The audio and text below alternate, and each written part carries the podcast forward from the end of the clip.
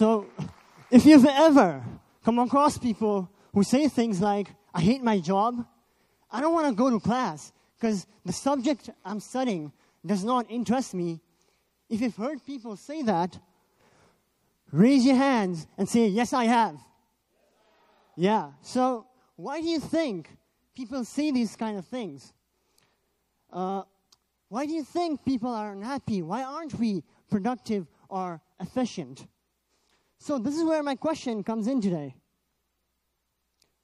What if why is as important as what? Now, many philosophers, many speakers have bolstered the importance of asking why you do in life, why you do what you do in life. People like Simon Sinek. But people fail to realize the importance. Even better, people do not know how to answer why you do what you do in life. So, I created this structure, and this structure has three core values. And if you follow this structure, keeping in mind the three core values, you will be able to answer why you do what you do in life. My answer is going to be different to yours because we are different individuals. But the core concepts remain the same. So the first core value, passion. Now, Passion is an overused term, but people still don't know the value of passion in life. What passion does to you is it allows you to move forward.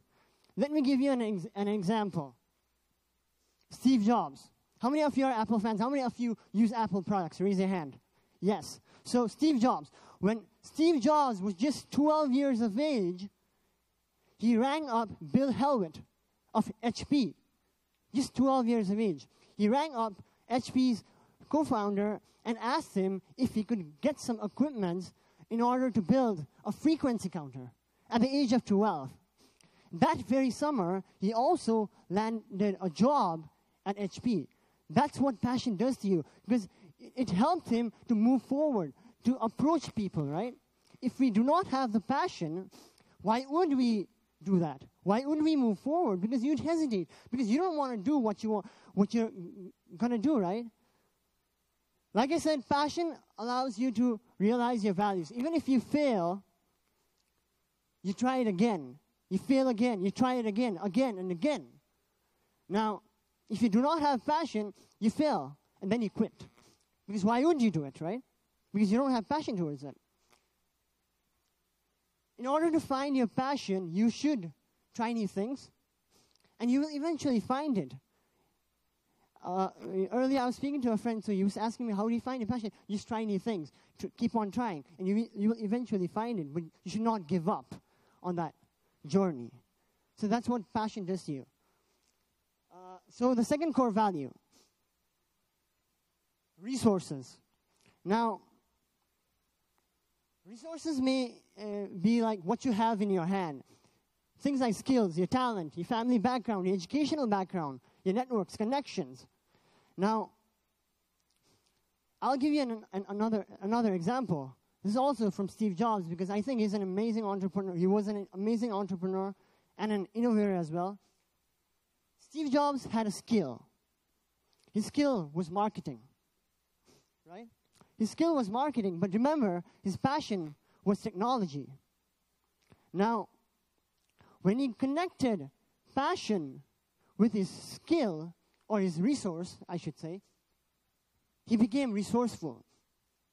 Steve Jobs did not know how to code things. He was not an engineer, but he still had that passion towards technology. That's why he had the ability to call HP, right?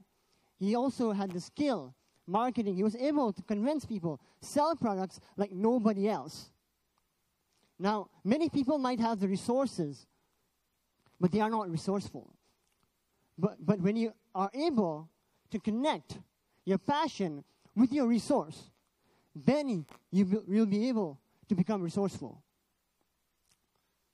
The third core value connecting the dots, looking backwards. Now, this is also a concept brought in by Steve Jobs in one of his commencement speeches. Now, people say, don't look at your past, right? But I say you should be able to look into your past. When you connect the dots looking backwards, only then, only then you'll be able to figure out what your passion is and what your resources are.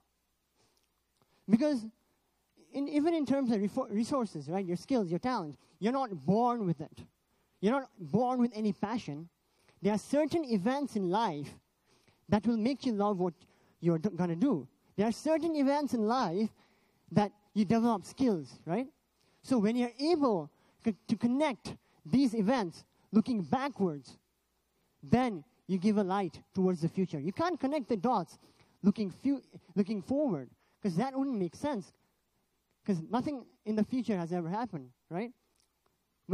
The past has already existed.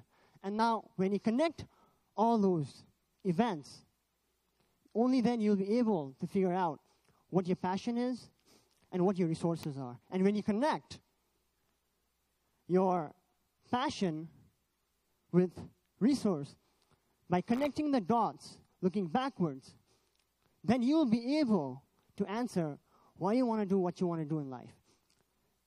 Earlier, uh, we heard Nancy speak, like when she was gonna, in, in, when she was in her process in opening a school, right? She used to work in the days, in the day, and also work in, at night. I spoke to her earlier, and she said that she would wake up until like 3 a.m. in the morning. Now, since she had that internal drive, right? Since she had that passion, she didn't give up. It was difficult, but she continued. She continued. Because there's a saying called, only the test of fire makes fine steel, right? So she kept on taking that fire, but then again, she continued working. Now she's here. Jack Andraka. Now, when Mr. Murray uh, mentioned he was rejected by 199 universities, he failed 199 times. But he picked himself up, he applied again. You know, he did it again, again, again. And then he succeeded. That's what internal drive, what's the, that's what answering why you want to do what you want to do makes you do, right? Because if you don't have that internal drive, you'd give up.